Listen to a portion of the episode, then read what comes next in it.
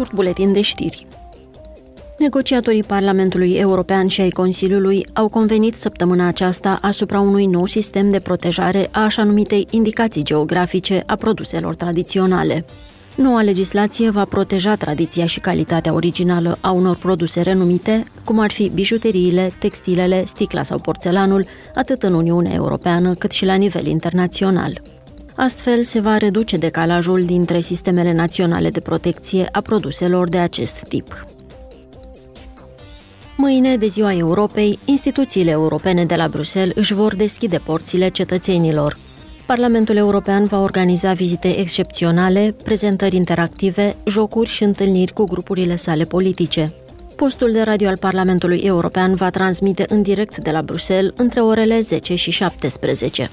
Sărbătoarea va continua pe 9 mai la Luxemburg și pe 13 mai la Strasbourg.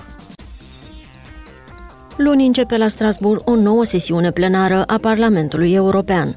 Eurodeputații vor dezbate și vor supune la vot o nouă lege menită să reducă emisiile de metan în sectorul energetic.